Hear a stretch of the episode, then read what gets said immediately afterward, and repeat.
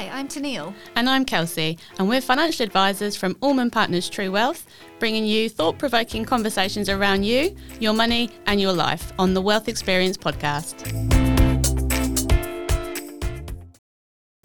Decoding the jargon. So, to the general public, the financial world is full of complicated terms and confusing acronyms.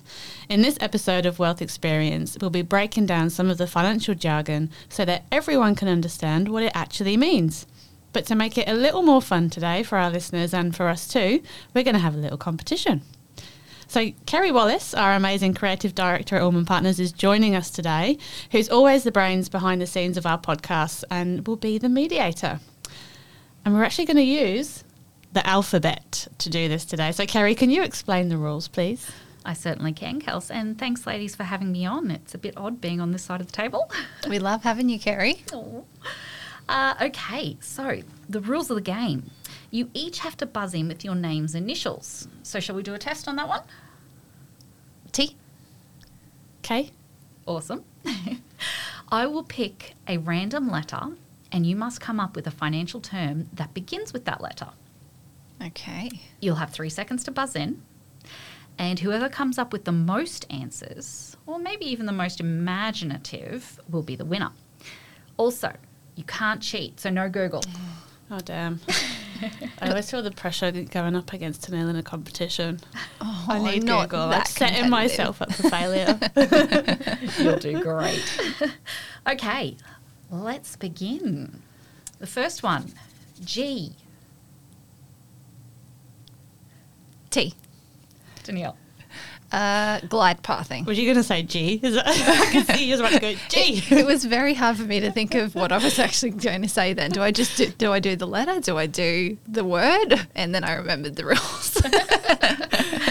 Okay, so give us uh, your description of glide pathing. So glide pathing, uh, it's where you alter the asset allocation, or which is you know the amount that you want to hold in cash, property, and shares over time. So, uh, for example, we use glide pathing as a strategy to lower the level of growth assets in a portfolio and add to the level of defensive assets. Um, and typically, this is nearing to a point of access of capital. So for something like retirement, um, it kind of takes a bit of that big risk off the table, particularly upon retirement. If markets were to go through, you know, a big fall or a big crash at the time that the investor needs to access their capital, um, so it can significantly re- reduce the risk of, you know, sequencing risk.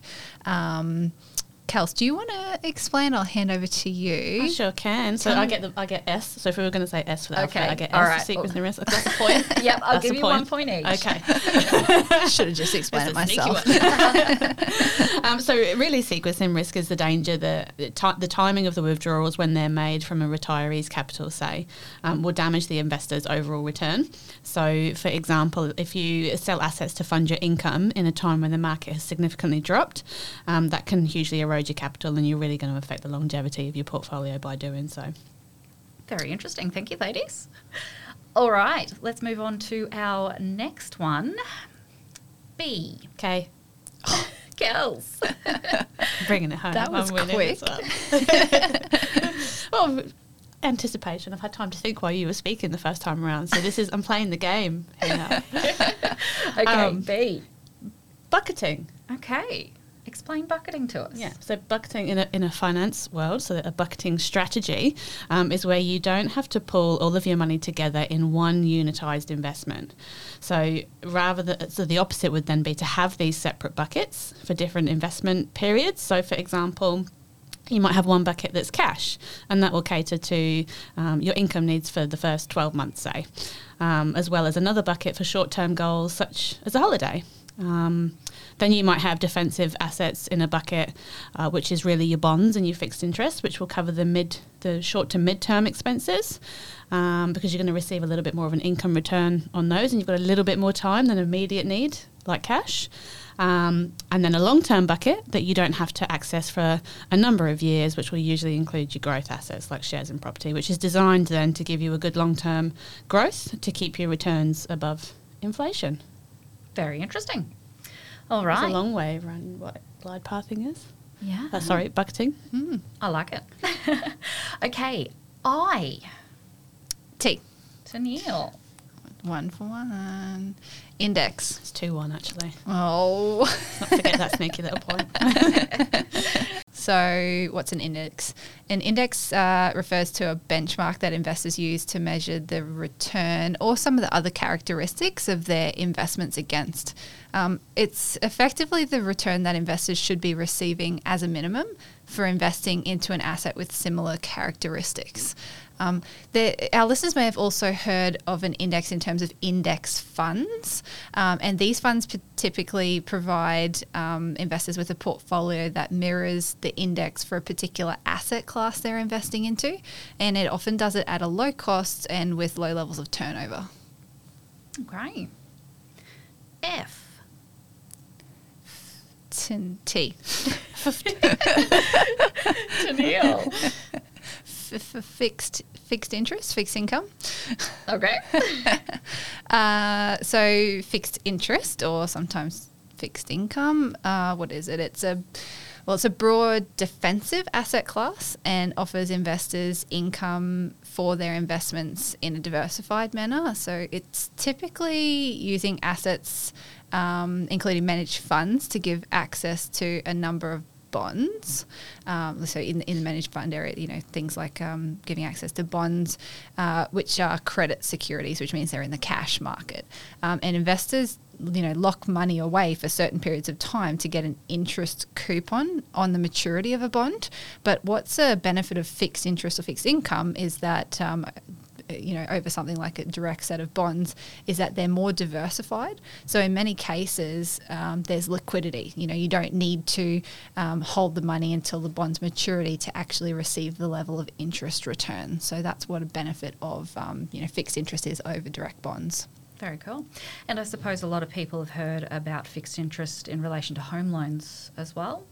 Yeah, yeah. Could uh, you know, fixed interest is also a term that relates to yeah the the interest on a on a home loan and whether in or different loans and whether you take that as a variable rate or lock it in for a fixed period of time. So, you know, I don't think I've ever related the two to one another though. So that's a smart correlation that you made there, Kerri.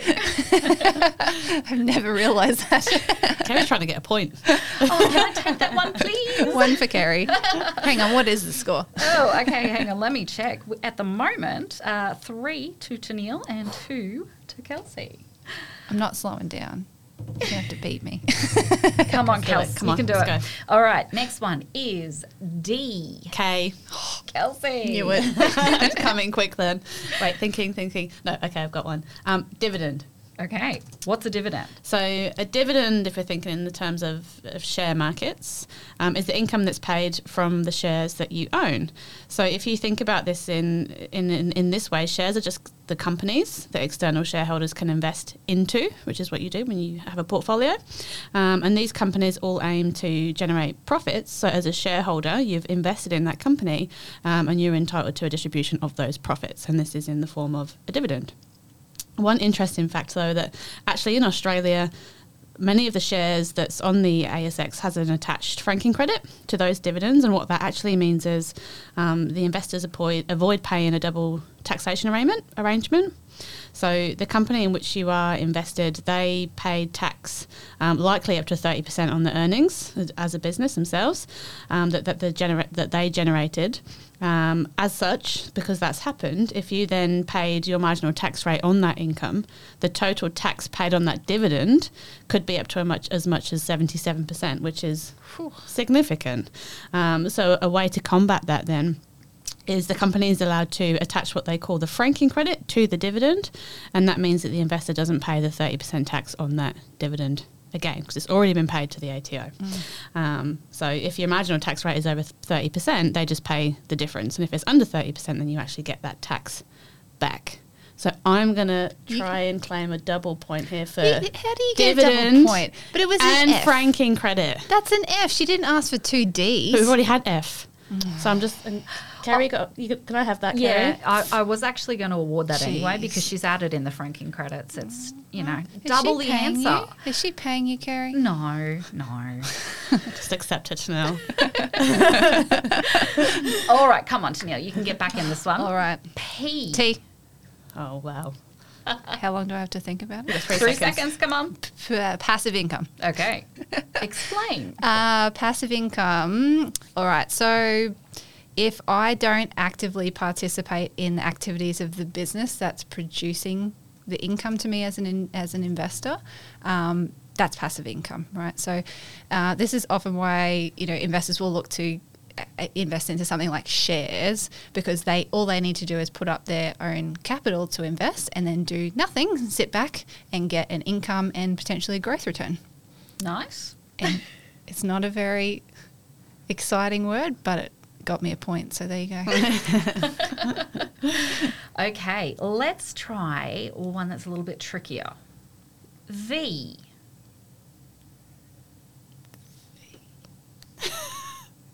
Okay. Okay. Value stocks. All right. What's a value stock, Kelsey? So a value stock is one that has a low price to book ratio, and what that actually means then is that the price that they're listed at on the stock excha- stock exchange, so what you would pay for it, doesn't actually represent what they're truly worth on the company's book value. So if the company's sold uh, privately uh, today, they would actually sell more, um, s- sell for more than what the stock exchange is saying it would be sold at. Um, so really, it's, it's undervalued, and that's why it's a, a value stock. Um, and they therefore offer a, a higher return possibility than growth stocks, um, which is already well, well established companies. Um, yeah, I think that explains it. Yeah, Interesting. Okay. All right. Kind of. That's Did I good. get a point? I think so. Yeah. Warren Buffett stocks, Yeah. Value investing. Okay. No point for that? No. no. Sorry. No. All right, moving on. L. T. That's not fair. I was sipping my water. Oh. Okay. Okay, you take it. Well, no, well, no, no, no, that's fine. no, we'll move on to the next one. Oh, Always fair in love and war. No, okay. No, no. I'll do another one and we may trick you up and come back to it. Okay. N. N. T. Teneale. You weren't drinking then, were you? Mm-hmm. uh, negative gearing. Okay. Uh, negative gearing. People like negative gearing. Uh, situation where uh, the expenses of investing um, in a certain asset or portfolio, um, and this is usually where you've used borrowed funds to invest into that asset. Um, so it's a situation where that results in an income loss for the investor that they can then claim a tax deduction for. Um, it's usually attractive to high income earners to invest this way because it means that they're paying less overall tax as a result of that investment. Um, but what's important um, and what we spell out to, to investors is that um, you need to note that what's actually happening here is the investor is paying money out of their own pocket every year in order to actually claim back some tax. So if you think about this, it needs to be very, you know, balanced very carefully over the long term, um, or whatever the investment period is, because the expected growth from that investment needs to be su- sufficient enough to recuperate the lost money that you've had, you know, month on month or year on year from investing into that asset. Um, and yeah, for, for you to then be in front from negative gearing, you need to be expecting high levels of growth to cover that in the end. Which is interesting because I feel like sometimes that's really overlooked because people get really focused on the tax back part. Yeah. People like to feel like they're getting tax money back. Yeah. Uh, But you've actually, you know, in some situations ended up paying more money. You're losing more money to get tax back. That's right. It's like the, the dress that was on sale. I only spent hundred dollars instead of three hundred. But you, still spent the money on a dress that you didn't need. but what if you really wanted it? then you needed it. of course. convert it to a need. yeah. Oh, well, I had a situation similar to this uh, for myself and my husband. We had a rental property and it was negatively geared. And it was always nice when we went to the accountant at the end of the tax year. We always got money back. But I kept saying to him throughout that whole time, look, you know, we're forking out all this money throughout the year. It mm-hmm. balances out at the end of the day. Mm-hmm. So- You must Yeah. have had a really good financial advisor. I did. Yeah, yeah, yeah. I still do. She's amazing. That was. All right. So, So I- what's the points? Okay. We have points now. Most importantly. We're level here. Oh. Okay. Oh. Tiebreaker. We're on five each, girls. So, okay. Tiebreaker. L. T. Oh. Teneale, what is L? Well, I had L before, so it Oh, was you already in my head. Oh, true. and it was already in my head because I'm going to say large stocks because you said yes, please. value you. I- stocks. yeah, and I feel like you need to clarify. I didn't clarify what that was. So, yes. Over to okay. you. Large stocks. All right, so a large cap stock. Um, it's you know it's a similar theme here that a large company stock is one that's re- a lot of people refer to them as blue chip stocks. So you might hear at parties pe- people typically say you can't lose money with blue chip stocks, and what they're talking about is that the characteristics of this stock is one that it has a high share capitalization, so typically represented by a a, a high share price. Um, if we think about the ASX 100, for example, top 100 stocks on the Australian Stock Exchange, the, the top 10 holdings in Australia, because we've got such a, um, a concentrated market, typically the top 10 stocks by size dictate a lot of what the share market does in any one day. And those top 10 stocks most people are going to be aware of are things like your BHP Billiton and your, your Commonwealth banks. And, you know, there's a lot of mining up there at this point in time. So, um, they those type of stocks typically pay pretty steady, strong dividends over time, um, and offers shareholders therefore a pretty low level of risk to invest in them. Because if I put my money with BHP Billiton tomorrow, I don't expect that they're going to fall over and not be there the next day. Um, so they're usually quite sizable. They give financial stability and um, offer something other than what their counterparts in the small company stocks do, which are, are higher risk. Do I expect to get huge levels of return?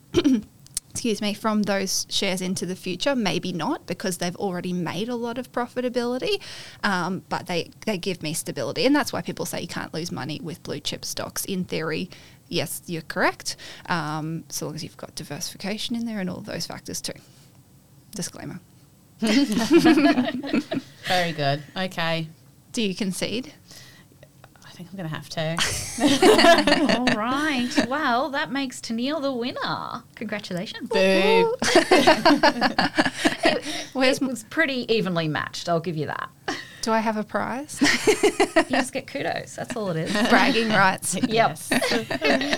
Uh, well, thank you so much, Kerri, for coming on and being our mediator Yeah, today. we might get you on more often. Yeah, welcome. I'd that's love to good. be you back added on. some really good insight as well too. Maybe you're a financial advisor at heart. No, I've just had a lot of exposure to it all and you know, some wonderful teachers amongst you all. We're going to wait for the Kerri Wallace book on financial advice. Oh, no, you'll be waiting a while. All right. Well, th- for everybody that's been listening, thank you so much for tuning in to what's been a very different podcast for us this time around. We hope that you found that a little bit enjoyable and uh, a nice way of getting to understand a bit more about the different terms that are out there in the finance world. If you come across anything that's unique and you haven't heard about it before, feel free to put us in a comment um, or some information, and we will address that in our future podcasts. Thank you so much for jo- joining Wealth Experience. The opinions of the presenters are objectively ascertainable and are not intended to be financial product or personal advice.